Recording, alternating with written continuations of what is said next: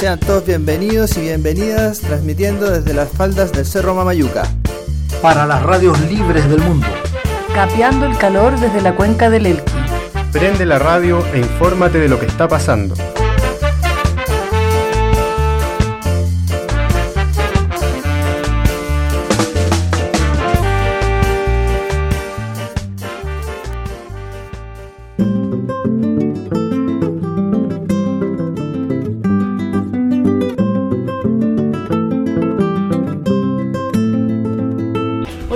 Buenas tardes, amigas, amigos. Eh, aquí estamos nuevamente en el programa Por la Ventana, eh, donde nos puedes escuchar acá en la radio Elquina y en la radio Tricahues.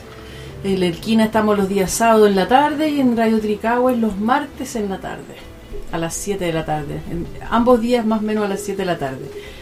Hoy día tenemos un invitado especial con nosotros, eh, nuestro querido amigo Pato Barría, o Pato Supay, como muchos lo conocen por acá, por el territorio. Él es el director de un proyecto muy bello que tenemos acá en nuestro territorio que se llama Supay Wasi. Eh, y quisimos invitarlo porque creemos que es importante eh, rescatar y relevar los trabajos que se están haciendo a nivel local eh, con respecto a la producción de conocimiento científico, conocimiento crítico conocimiento patrimonial y, y, que tiene que ver con nuestra memoria local, ¿no? Y, y quién mejor para hablarnos de, de, aquello que nuestro amigo Pato. Hola Pato, ¿cómo estáis? Hola, ¿qué tal? Eh, muchas gracias por la invitación. Eh, un gusto nuevamente estar con ustedes en este programa tan interesante, tan valioso para nuestro territorio. Buenísimo. Dani, vamos con un tema primero y de ahí después entramos de lleno a, al programa. Así es, bueno, darle la bienvenida a todos los radioescuchas y para que se vayan preparando para esta interesante conversación los dejamos con Chacarera del Atardecer.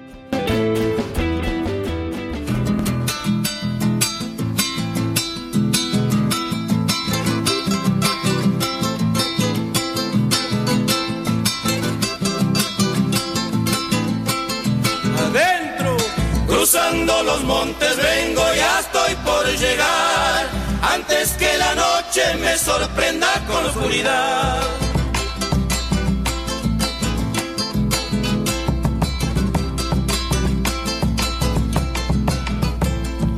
¿Qué misterio tiene el monte con su soledad? Solo el que conoce de este modo puede asegurar.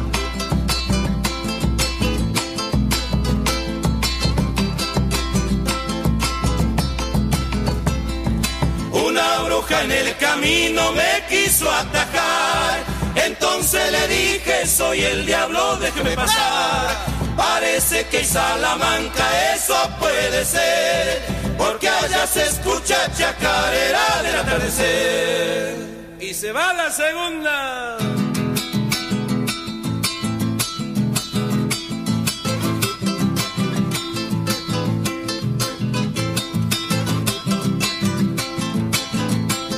Adentro. Si algún día como todos tengo que partir, antes que me vaya, tata y ay, ay, yo le de pedir.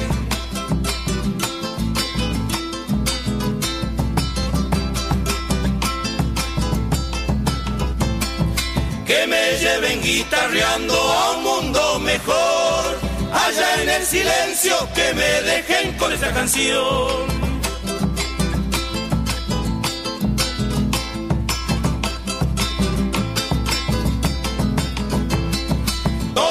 Del norte vienen trayendo, Señor, cantos y alabanzas que son coplas de la tradición. Ya se han juntado las nubes, viene por llover. Yo sigo cantando chacarera del atardecer.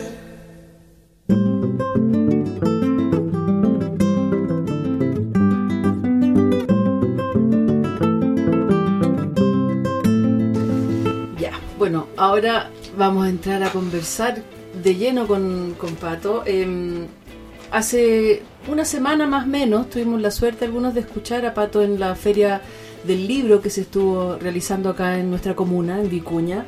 Y en, ese, en esa ocasión tú hablaste, Pato, algo me pareció muy interesante con respecto a, de qué manera el, el, conocimiento que es generado por la arqueología eh, se puede ver complementado por el conocimiento generado a nivel local, con las memorias locales de nuestro territorio y cómo podemos ampliar de esta manera el conocimiento de nuestro pasado, eh, rescatando esta, estos saberes, ¿no? Si nos puedes contar un poquito al respecto y de qué manera han estado trabajando esto en el proyecto Supaiguasi.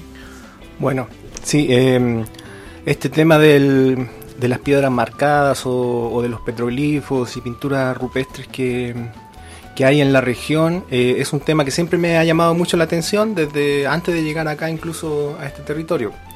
Entonces siempre ha sido uno de los temas que más me han interesado, pero ha sido uno de los últimos temas que hemos tocado en el, en el proyecto Supaihuasi, porque por la complejidad y por la antigüedad que tienen esta, estas manifestaciones culturales de nuestros ancestros, eh, como es que resulta muy difícil eh, aventurar eh, interpretaciones basadas en la cultura local sin haber pasado por, por investigaciones largas de la memoria oral, sin haber meditado mucho este tema y cruzando muchas fuentes como arqueológicas, etnohistóricas y etnográficas. Entonces, por esa razón ha sido que, que recién estamos como impulsando este tema. Pero es un tema muy fascinante, muy interesante y la memoria oral local tiene mucho que decir al respecto. Hay muchas historias sobre la interpretación o el significado o relacionadas con lugares donde hay petroglifos en que ocurren otro tipo de manifestaciones.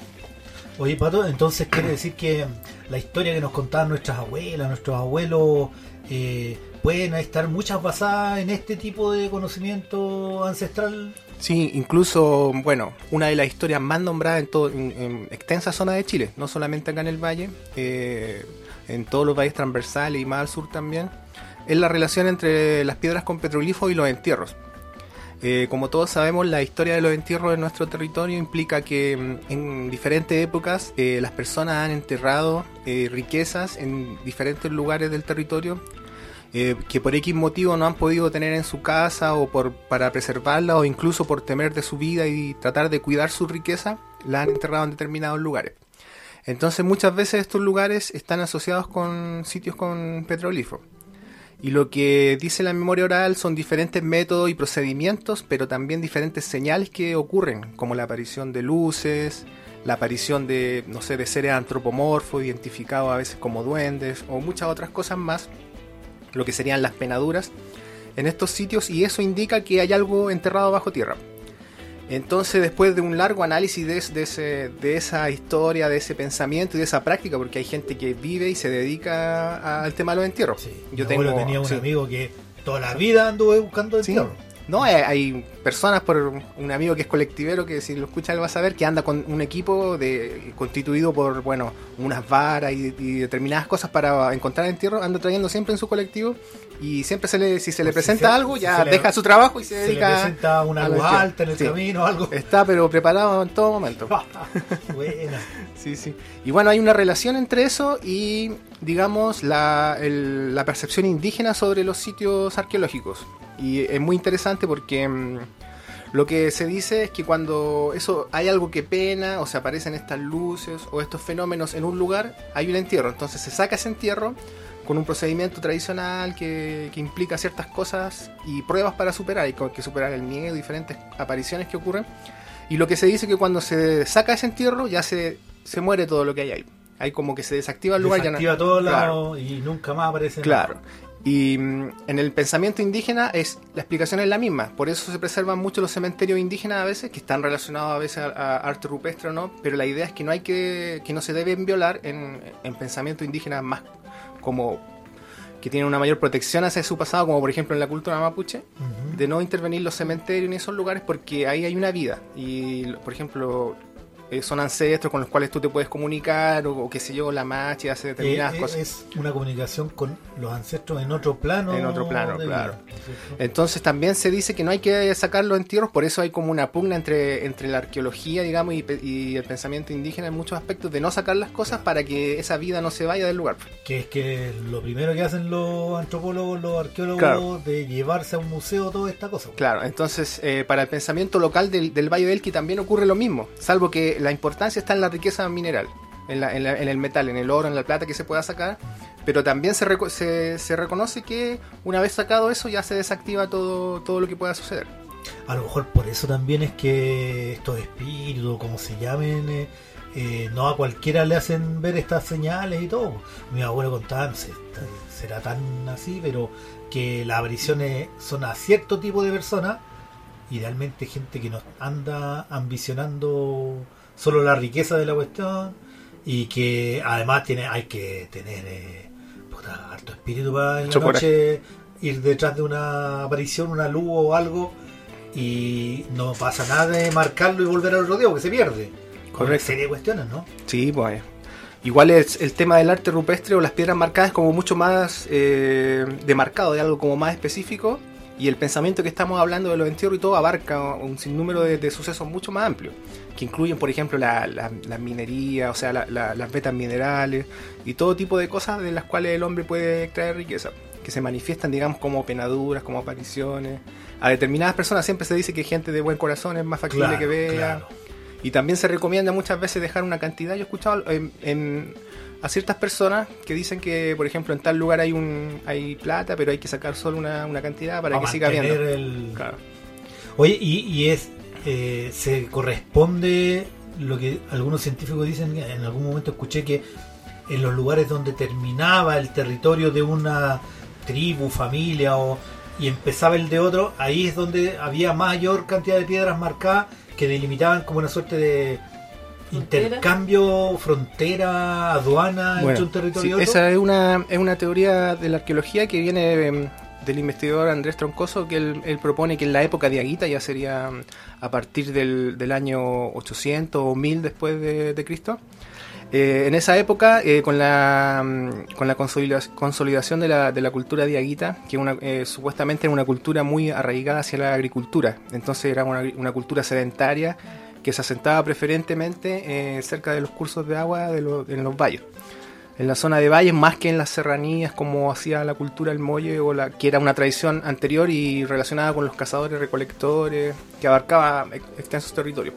Entonces él plantea que en esa época el, arte rupestre se, dibu- se dibuja, se marca en las zonas donde se delimitan los territorios, cuando se pasa de un valle a otro. Entonces era hecho en el momento que se viajaba, que se pasaba de un lugar a otro. Esa es la, la explicación que él da. Yo un poco pensando en esa idea y, y sobre los diseños de los petroglifos, que en muchos casos están estas máscaras o, o cabezas dibujadas que son bastante comunes en el arte rupestre y algunas de estas tienen tienen cara de, de, de- de ave rapaz, o sea, son interpretadas como, como búho, como lechuzas eh, por los mismos arqueólogos.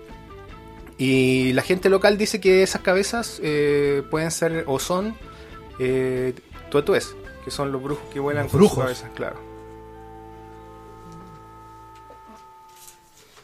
el a propósito de, de los brujos esto el- la historia no sé mi abuela hablaba de eso pues, del chonchón del tuetué de que había que tirar sal por el hombro decir que venga mañana no sé cómo era la historia cuando era chico yo me cagaba de miedo weón. bueno eh, ir al baño ahí a 30 metros más atrás al canal era pero una travesía de noche por, por culpa del chonchón y chonchón por qué Eh, bueno, el nombre chonchón es que, mm, bueno, hay que mm, explicar algo más amplio un poco, porque este tema de la mm, de los brujos que se transforman en, en, en aves rapas nocturnas, sea eh, una lechuza o, o búhos o diferentes especies, porque están hay diferentes especies de aves rapaces nocturnas. tucú El tucú, que de claro. Entonces, generalmente se le dice chonchón porque hay un- una de las especies, el concomp, que es un- una de las aves de las aves rapaces nocturnas que hay y siempre se dice que eso es un, es un brujo, o sea, nunca se piensa que ese animal es, una es un animal en sí mismo, sino que siempre es una persona que se ha convertido en ese animal, eh, un especialista ritual que tiene una, una- un cierto don para hacer esa, esa conversión.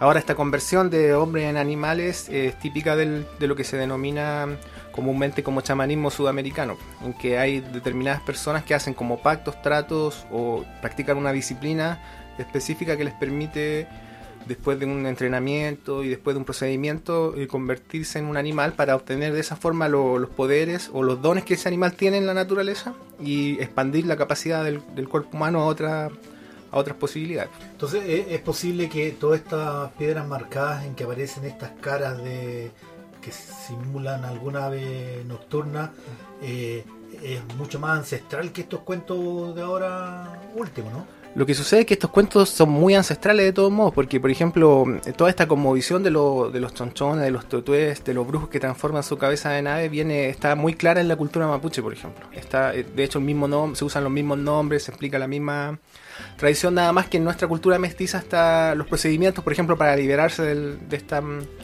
de esta de este ataque o de la presencia de estos brujos son están relacionados con el cristianismo popular por el tema del mestizaje y todo eso el, el uso de las 12 palabras redobladas por ejemplo que, que también es una tradición eh, que toma cosas de Europa y la interpreta de manera local. Pero esto yo pienso que eh, estos lugares después de 20 años de estar mirando por ejemplo la piedra de Uchumí donde hay como un- una lechuza que le decíamos típicamente que estaba que es como el animal que el primer diseño que se ve si tú vinieras eh, desde el sur, porque la piedra marcada de Uchumí, que es un- uno de los petroglifos más conocidos de la comuna de Vicuña, está ubicado eh, al sur del, del- por la quebrada de Uchumí y por un camino en que tú puedes venir, por ejemplo, de Río Hurtado o de otros sectores y está hecho para que sea mirado desde el sur hacia, hacia acá, o sea, como entrando hasta, hacia el territorio. Entonces yo pienso que mm, estas cabezas tienen que ver con la guerra espiritual y con el tema de, la, mm, de lo que es la protección de, de las comunidades, el tema de la guerra. Entonces er- es una manera de, cuando llegan extranjeros al territorio, pienso yo, una, eh, mi interpretación basada en todos estos materiales y, en la cultura local, que tiene que ver con eso, con el tema de, de proteger el lugar y de, y de una defensa del territorio. Oye, qué, qué interesante. Esto me parece súper interesante. Te iba a preguntar porque no sé si en, en- el otro día te escuché también y me hizo mucho sentido que tú hablabas, así como se da en nuestro territorio, se da también en otros territorios, ¿no? especialmente en el territorio mapuche, en Walmapu. Y tú ahí me pareció súper acertada una algo que dijiste, ¿no? De que, de por un lado está la- el pueblo nación mapuche defendiéndose de, del Estado chileno, así tal cual, pero no solo, digamos, de manera oral, verbal, física, como uno la quiera ver, sino que además espiritual. Entonces, esta, estas guerras que de las que tú hablas, que se daban hace miles de años, se siguen practicando, ¿no? Actualmente. Claro, eso. Es parte de.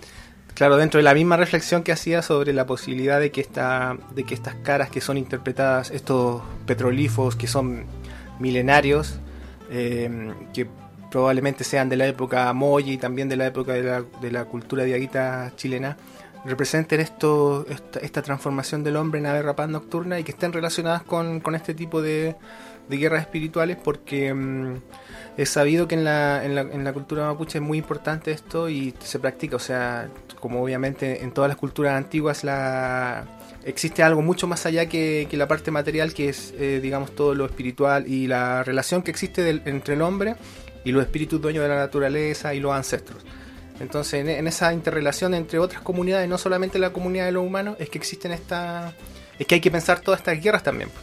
Y de hecho, acá tenemos una guerra tradicional acá en el Valle del Elqui, entre el Valle del Elqui y el Valle del Río Hurtado, que es una, es una guerra antigua entre los brujos del Tambo, que es un pueblo que está acá cerca del- de, la ciudad de Vicuña, y los brujos de Cerón, que es un pueblo de, de relativamente lejos, pero del valle que viene más al sur, acá que es el Valle del Río Hurtado. Entonces lo que la gente dice que estos brujos tienen una guerra muy antigua, que es como, es, como algo que no se sabe cuándo empezó. Y se dice que se transforman, eh, los brujos del tambo van y se transforman en, en tuetués.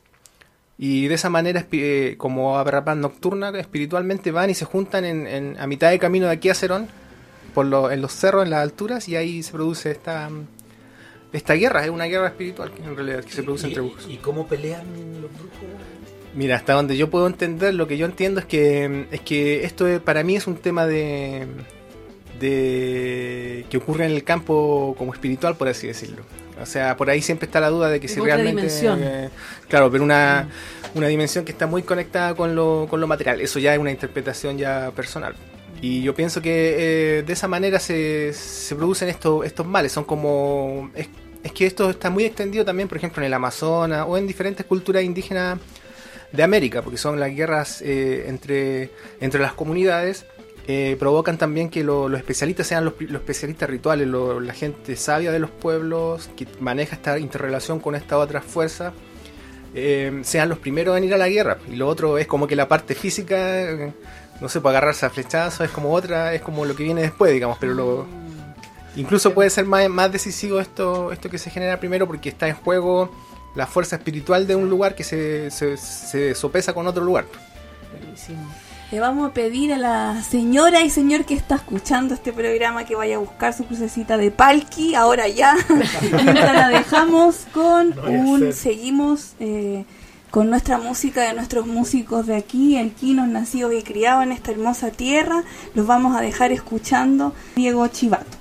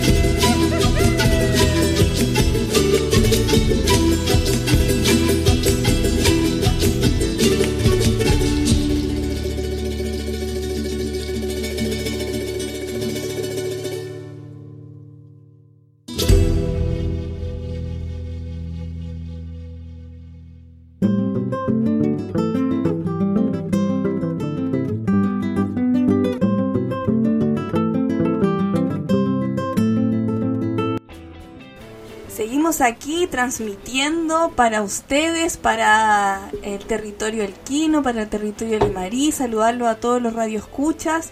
Recordarles que hoy estamos en una interesante conversación con el director del proyecto Supayhuasi, Pato Barría, donde en una primera sección hablamos de los brujos, de las historias. Sí, claro, bueno, estábamos hablando de esta, de esta guerra que cuenta la leyenda, la tradición que ocurre entre los brujos del Tambo y los brujos de Cerón. Eh, quería reflexionar un poco o mostrar la existencia en documentación colonial escrita por los españoles durante la colonia temprana en la zona de, de Chillán, que era en ese momento la frontera, eh, casi la última ciudad eh, española eh, hacia el sur en la zona del Gualmapu. Y más allá estaba la, la- la- todo lo que era el territorio que todavía era autónomo de, del Gualmapu en aquella época. Entonces, en la zona de Chillán habían, bueno, comunidades indígenas que habían sido sometidas por los españoles y que eran los llamados indios amigos, que eran comunidades completas que, que de alguna forma tenían que eh, actuar en orden hacia, hacia la corona española. Entonces, mm, empezaron a haber diferentes migraciones de, de gente que iba y venía de la frontera, porque obviamente todas las fronteras son una cosa permeable y no se puede eh, limitar la vida solamente por porque existe una frontera en aquel lugar. Entonces, eh, hubo una serie de sucesos que hubieron en esa ciudad eh, que llegaron a, desencadenarse como procesos de juicio hacia brujos eh, indígenas que eran que fueron sometidos a la legislación española acusados de diferentes delitos que tenían que ver con hechicería como se denominaba en esa época. Entonces dentro de esos hechos que ocurrieron habían casos muy similares a lo que estábamos hablando acá sobre las- estas guerras espirituales. Y en los enjuiciamientos que hubieron a, machis, eh, tanto hombres como mujeres, ellos contaban de muchas cosas y de otros sucesos que vamos a hablar después. En otra leyenda que viene de, la, de acá de la, del Cerro del Reloj de Vicuña, que también está relacionado a lo que vamos a hablar ahora, que era sobre eh, la posibilidad de conversión de estos, de estos especialistas en diferentes tipos de animales. Dicen que se juntaban en unas cuevas, que eran las cuevas de, de Salamanca o Renu, como le decían ellos, y en esas cuevas que eran heredadas por, por tradición, eh, se juntaban. Entonces, para llegar a estas cuevas no iban caminando a pie como uno pensaría, sino que se transformaban en, en- en diferentes animales y, y sobre todo era muy eh, común que se transformaran en, en tuetuer, que era eh, transformarse en una ave rapaz nocturna y de, de esa manera volar hasta el lugar donde estaba la cueva. Una vez que llegaban a la cueva, lo que sucede es que se sacan su traje de animal y todos son humanos. Se encuentran todos los, los las personas, digamos, que eran tildados de brujos por los españoles de esa manera. Entonces también se producían guerras donde se enfrentaban también convertidos como en animales. Y también en la crónica de Guamán Poma, ya saltando muchos kilómetros hacia el norte, pero que es la otra gran influencia que tiene nuestro territorio, que es la influencia de la cultura andina. Eh, el cronista eh, Guamán Poma, que era mestizo descendiente de, los incas, él contaba que antiguamente los soldados o las personas se convertían y hacían como una, era como una escuela, tenían diferentes animales a los cuales se convertían zorro, culebra, eh, tigre, puma, y por eso tenían su- sus apellidos, tienen esos nombres, porque tenían que ver con la, una especie de con esta conversión del hombre en animal que eh, antes era algo muy importante y, y de hecho mientras más eh, animales pudiera congregar una persona, más fuerte era. Pues generalmente a los chamanes, entre comillas, o esos especialistas, se le, reconocía la posibilidad de tener muchos, muchas posibilidades de convertirse en diferentes animales y eso le otorgaba mucho más poder. ¡Wow! Yo quería recordar un poco también, contarle al Pato que el programa pasado también estuvimos tocando un poco este tema, no, no, no desde el lugar de las leyendas, sino que finalmente cómo hay una historia bien latente, india, indígena, como queramos llamarla, en este territorio, ¿no?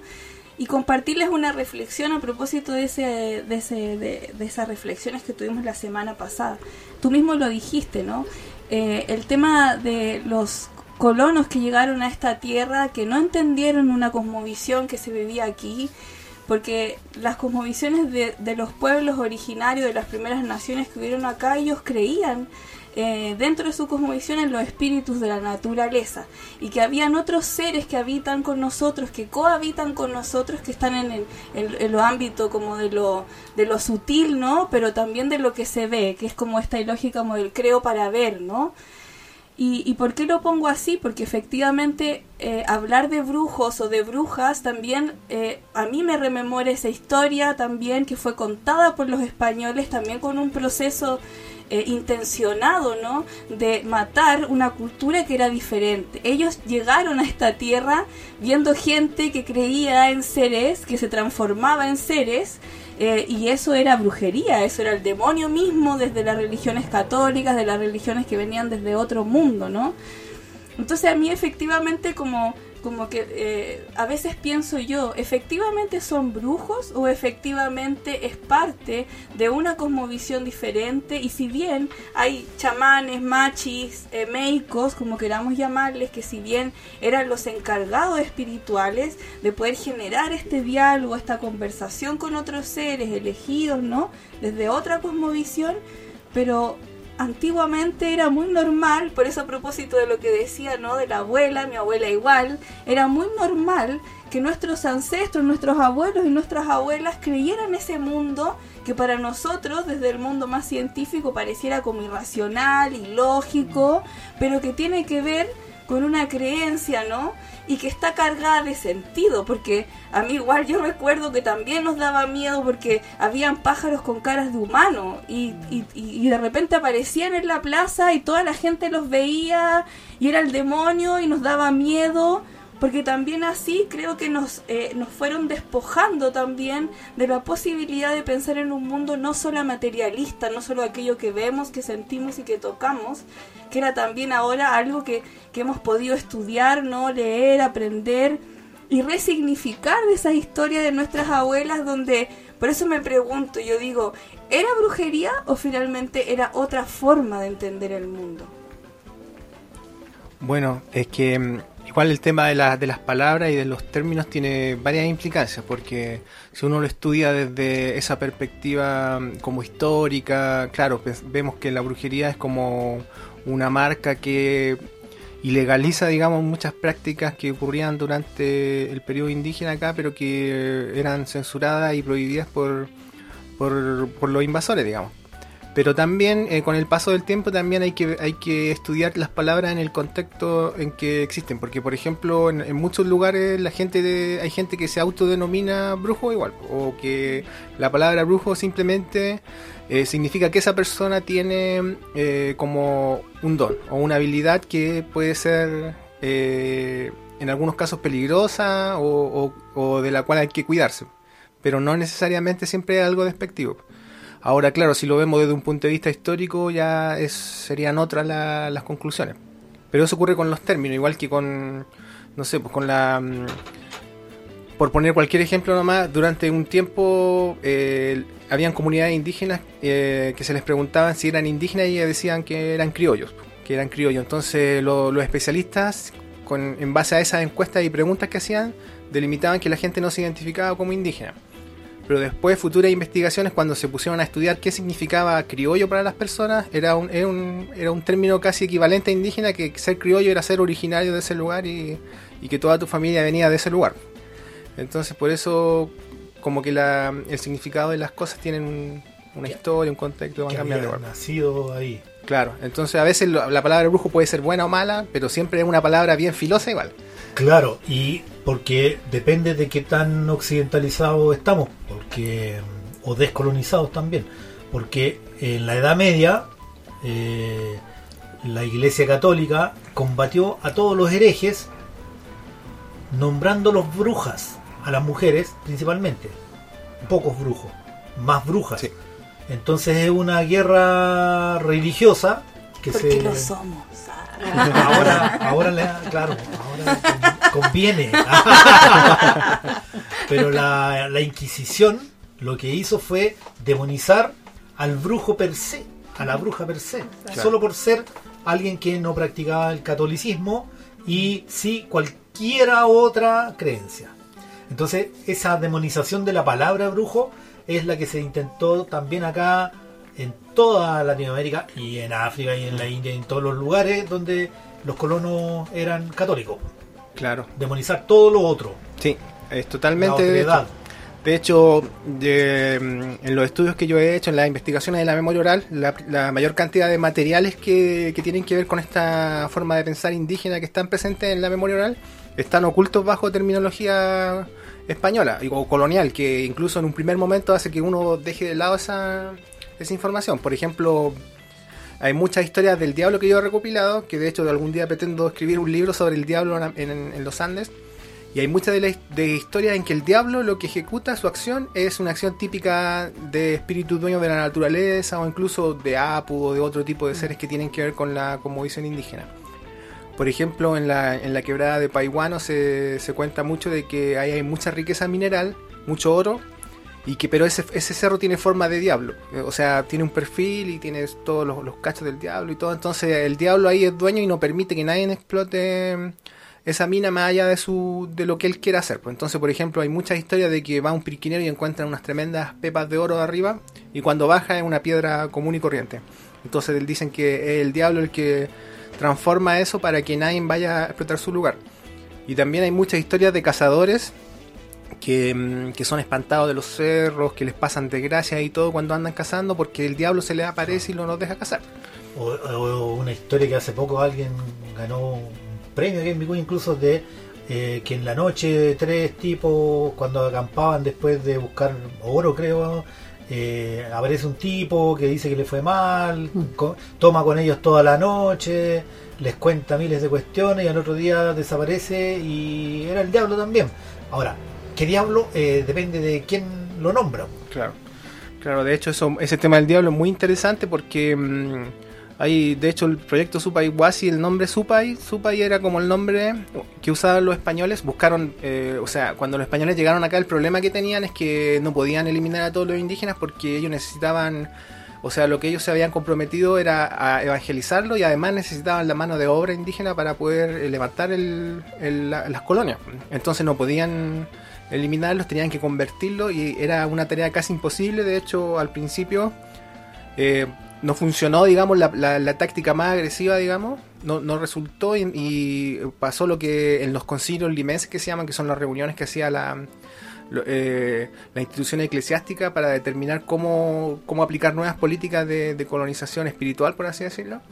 Y ahí se planteaban todos estos problemas. Entonces, en una segunda fase, digamos, empezaron a buscar eh, para explicarle a los indígenas qué es lo que era el infierno, qué es lo que era el diablo. Empezaron a adoptar una, una visión más antropológica, por así decirlo, eh, tratando de comprender el punto de vista indígena y buscando eh, cosas que sean análogas. Entonces, por ejemplo, para el diablo lo pusieron como supay. Que al principio el supay, digamos, era mm, en los primeros diccionarios eh, que eran hechos por los curas, digamos. En los primeros diccionarios, cuando todavía no estaba esta política de, de- de demonizar al supay, el- la, la explicación era que el supay era un diablo bueno o diablo malo. Y era como los ángeles que podían ser buenos o malos según los diccionarios coloniales los primeros. Entonces, o sea una, una especie de sincretismo, sincretismo invertido Claro, o sea que desde esa época ya vemos cómo se dieron cuenta que era imposible eh, destruir todo el pensamiento indígena de una forma directa eh, y que tuvieron que buscar esta, ellos mismos, claro, pro- eh, propiciar formas locales de entender el cristianismo. Pues bueno, y eso es lo que ha generado que en el cristianismo hoy en día esté todo esté lleno de cosas indígenas.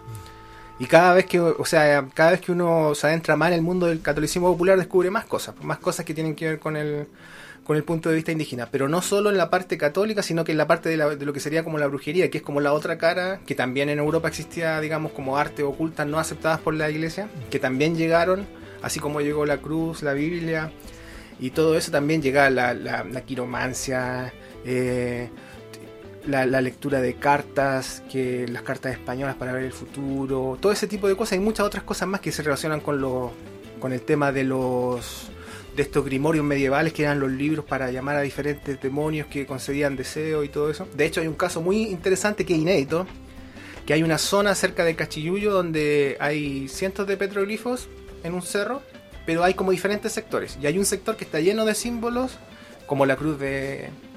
como la estrella de David y muchos otros símbolos que son muy similares a los sigilos que se llaman, sigilos medievales, que son los símbolos que estaban en estos libros medievales de brujería. Y cada uno de estos símbolos servía para hacer una llamada a un demonio específico y hacer un pacto con ese demonio y pedirle algo.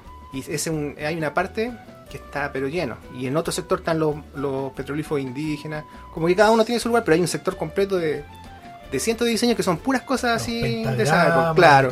Claro, sí, hay, de hecho hay pentagramas, hay de todo, y están, son petrolíferos. Eso quiere decir que son técnicas, o sea, que en la cultura indígena hay algo que no ha sido visto, o sea, es como que no hemos quedado con la mitad del sincretismo nomás, que es por la- eh, el estudio de las, de las prácticas eh, indígenas que quedaron en la cultura, en la, en la parte católica de la religión y todo eso, en los bailes chinos, etcétera Pero no hemos estudiado todavía lo que está en la brujería, pues ahí está claro que es algo muy potente y es muy importante. Pues, y de hecho, hay, he, recopilado leyendas de, de conversión de brujos en, en gatos negros. Y esa leyenda yo pensaba que era indígena en un principio porque es como muy similar a la conversión de hombre en animal, pero es.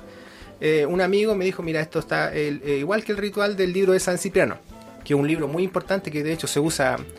eh, los indígenas los, los indígenas que se dedican a la curandería y a la brujería lo utilizan pero sin ningún problema desde, desde por lo menos desde el norte de Colombia hasta el sur de Chile eh, es un libro muy común porque en ese libro de San Cipriano se supone que San Cipriano era primero era un brujo que después se convirtió al catolicismo entonces eh, cuando se estaba no sé si cuando se estaba muriendo dicen que antes de morir se convirtió bueno el tema es que sirve para hacer el bien y hacer el mal ¿Pero el libro es europeo o...? es un libro netamente europeo, Ah. y pero eso está, eh, de hecho, por ejemplo, se usan los rituales más que uno diría como más secretos de la, de la cultura andina, que son rituales para hacer magia ne- negra, pero con desde una perspectiva indígena o con especialistas indígenas, que son, por ejemplo, los chamacani en Bolivia, que son eh, especialistas que se dedican a matar por encargo. Eh, ellos usan ese libro también. Y está, o sea, está todo permeado por esta cultura que viene de Europa y eso ha sido como intencionado por los mismos indígenas que ellos, digamos, desde su propio conocimiento, también dijeron esto me, me sirve y lo tomo. No, Claro, claro. ¿Me ¿Por qué no? Exacto, y así vemos también cómo está mezclada ¿no? nuestra historia, nuestra cultura. Y les vamos a dejar con un tema a propósito para que ya vamos eh, entrando en nuestra historia de nuestro querido Elki, de María, que es otra canción de Diego Chivato que también cuenta una historia de una machi que se cuenta, ¿no? Que, que había en esos territorios. Así que los invitamos a escuchar. Y a la vuelta seguimos ahora aterrizando en las historias de aquí del Valle del Elqui.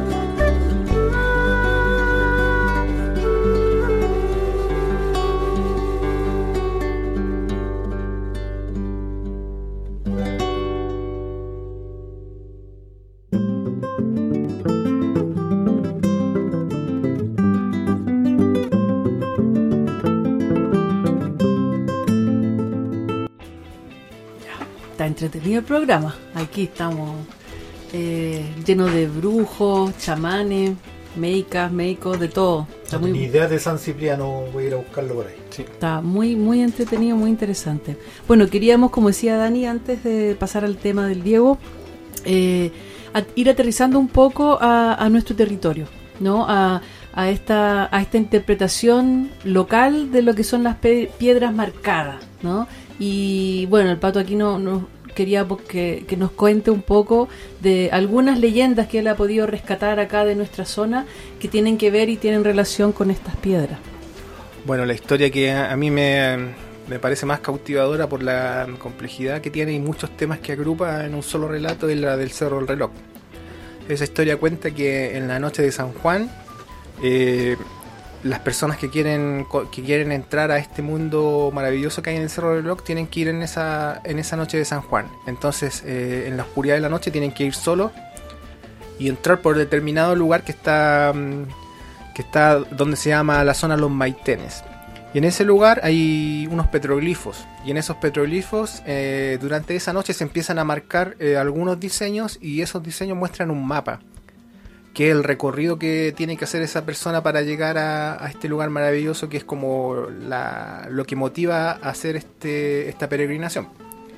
Entonces, en este viaje, eh, estos petroglifos conducen a la persona por unos lugares tremendamente escarpados que son como una prueba, digamos. Lugares que eh, quizás ninguna persona cuerda quisiera transitar porque se corre el riesgo de despeñarse en ese lugar y morir porque mm, tiene una cara muy abrupta ese cerro y es eh, muy peligroso por esa zona.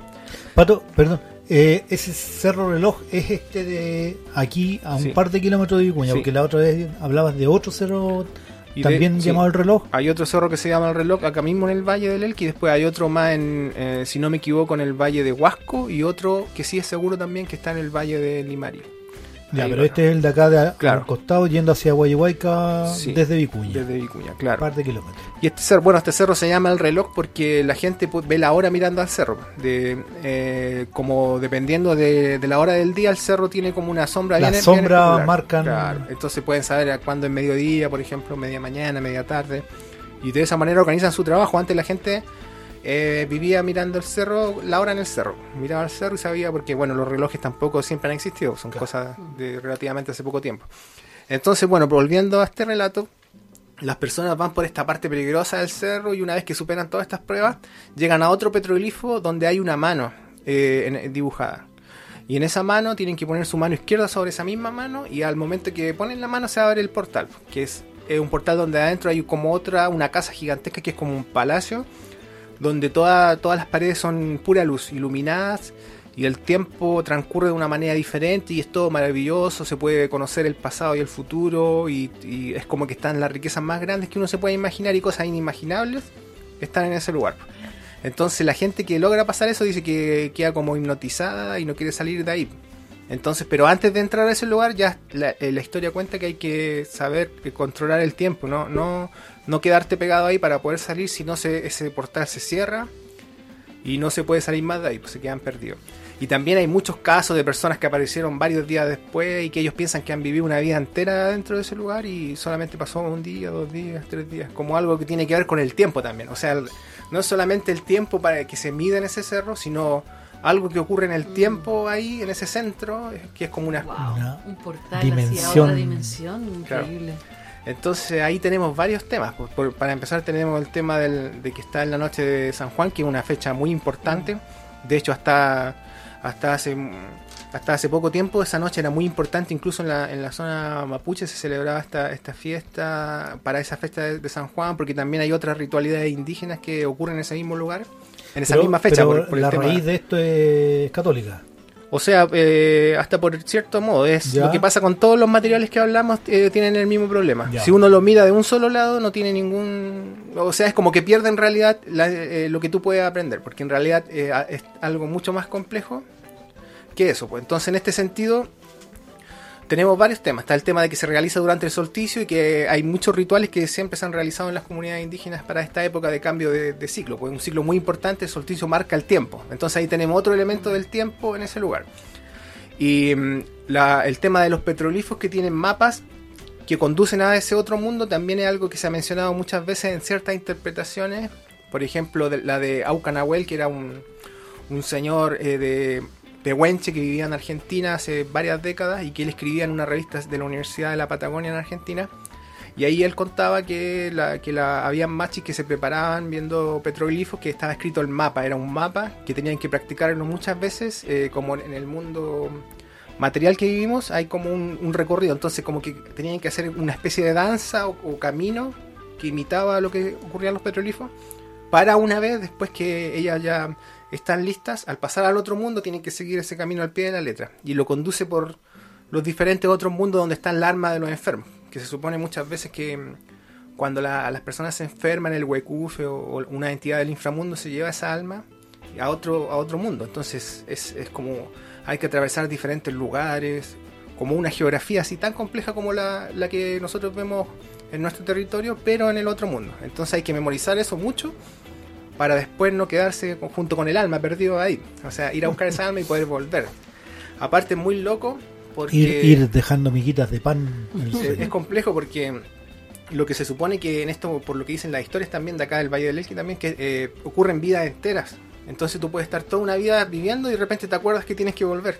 Es como, como que se requiere una memoria así muy especial para poder subsistir a, a ese trajín.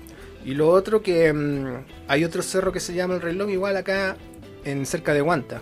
Y la gente dice que hay un, un petrolifo en la punta del cerro y ese petrolifo es una rueda como rueda de carreta, que es el mismo diseño que está en, en algunos grabados de Uchumí, que es un círculo con, con rayos Con adentro como si fuera una rueda de carreta. Entonces dicen que eso es un reloj y por eso se llama cerro reloj. Y eso tiene mucha lógica porque justamente se plantea que eh, estos diseños en la cultura andina, por ejemplo, representan el- el- la, la vuelta al sol en la Tierra y los diferentes ciclos que se van juntando. O sea, como algo que da vueltas y marca en cada segmento, en cada lugar donde se cruza diferentes ciclos, que son como, por ejemplo, la interpretación que se da a las chacanas, que es una cruz, digamos, y todo el tema este del, de la- del círculo y la cruz.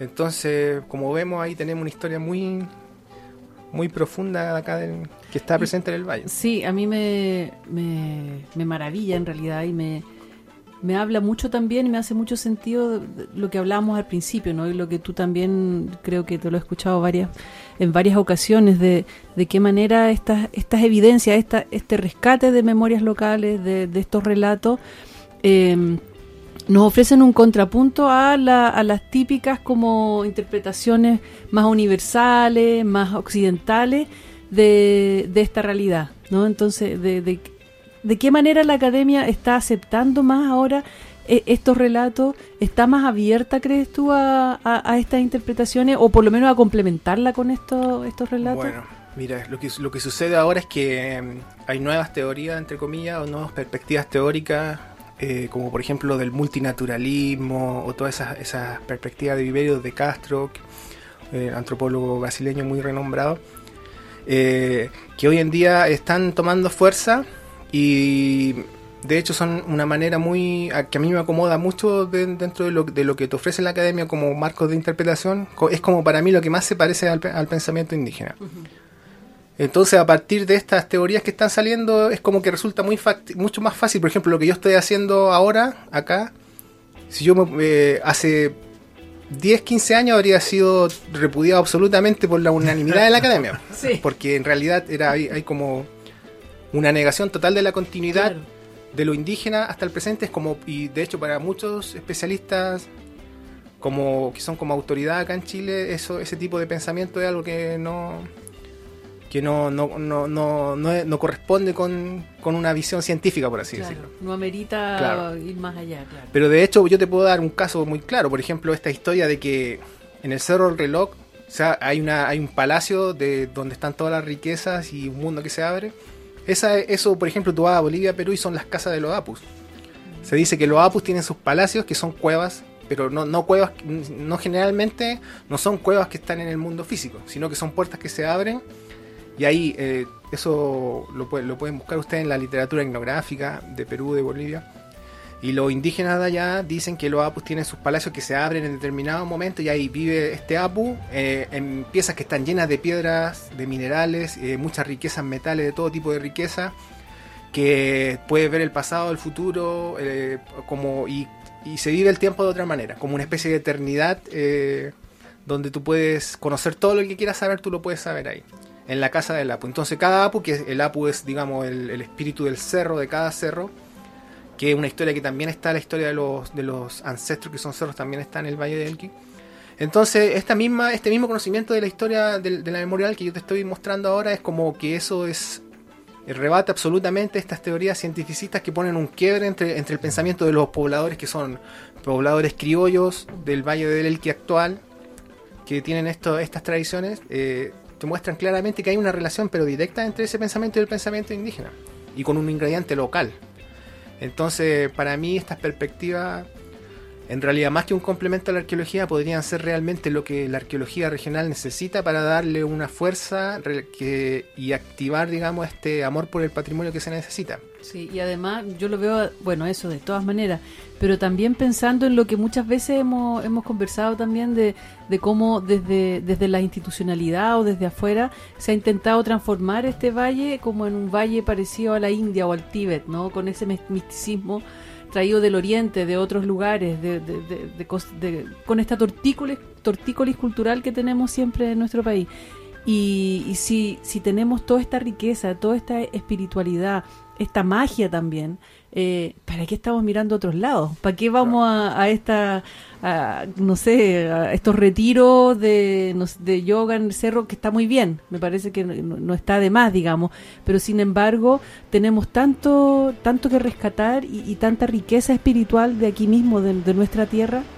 Otra vez hablando de lo mismo, o sea, la historia oficial y la que estamos contando hoy día. Bueno, yo creo que lo que sucede ahí es que tenemos un problema muy grande de autoestima como, como gente de este territorio y que nos cuesta mucho aceptar que tenemos una riqueza de conocimiento. Entonces siempre en la parte espiritual y así como muchas otras cosas, pero en la parte espiritual específicamente, que es lo que estamos hablando, siempre se tiende a buscar en Oriente o en el esoterismo occidental o en otro sistema de conocimiento y no- eh, nunca en lo, en lo propio, porque es como aceptar que tu abuela es sabia, que la historia de tu mamá son de una riqueza tremenda. Entonces, ahí estamos demostrando simplemente que no nos estamos valorando nosotros mismos, pues ese ya es un problema del mestizaje que se produce en toda América. O sea, el, el problema del mestizo, que ya lo dijo Gabriela Mistral, es la falta de autoestima y de muchas trancas que permiten el desarrollo espiritual de la nación. Oye, eh, el otro día nomás hablando en la Feria del Libro aquí en Vicuña, don Gabriel Salazar hablaba de que somos los, el- los chilenos eh, uno de los pueblos más imitadores del mundo, copiadores en todo. Entonces imagínate, si en Latinoamérica ya es así, imagínate cómo es acá, así como estamos. así como estamos. Pero yo creo que la invitación de este programa ha sido bonita a, a revalorizar la historia de, de este lugar, del relato de nuestros abuelos, nuestras abuelas, de nosotros mismos. Eh, agradecerte por tu tiempo, por tu conversación, por compartir hoy día eh, tus aprendizajes. Creo que nos quedan muchísimas preguntas, ¿no? Yo creo que podemos hacer un 2.0. Sí, absolutamente. A propósito que también hay un estudio importante del Valle de Limarí que también nos escuchan, que a lo mejor también nos puedas compartir para todos nuestros radios escucha del vallecito de al lado y eso también es otra cosa, ¿no? Cómo se van repitiendo cosas de valle a valle, eso también como que eriza un poco la piel, ¿no? Sí.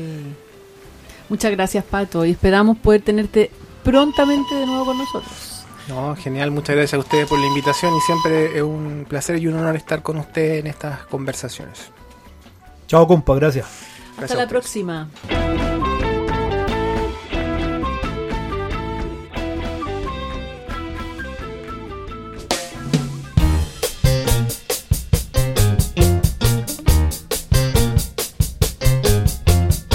Acaba de escuchar Por la Ventana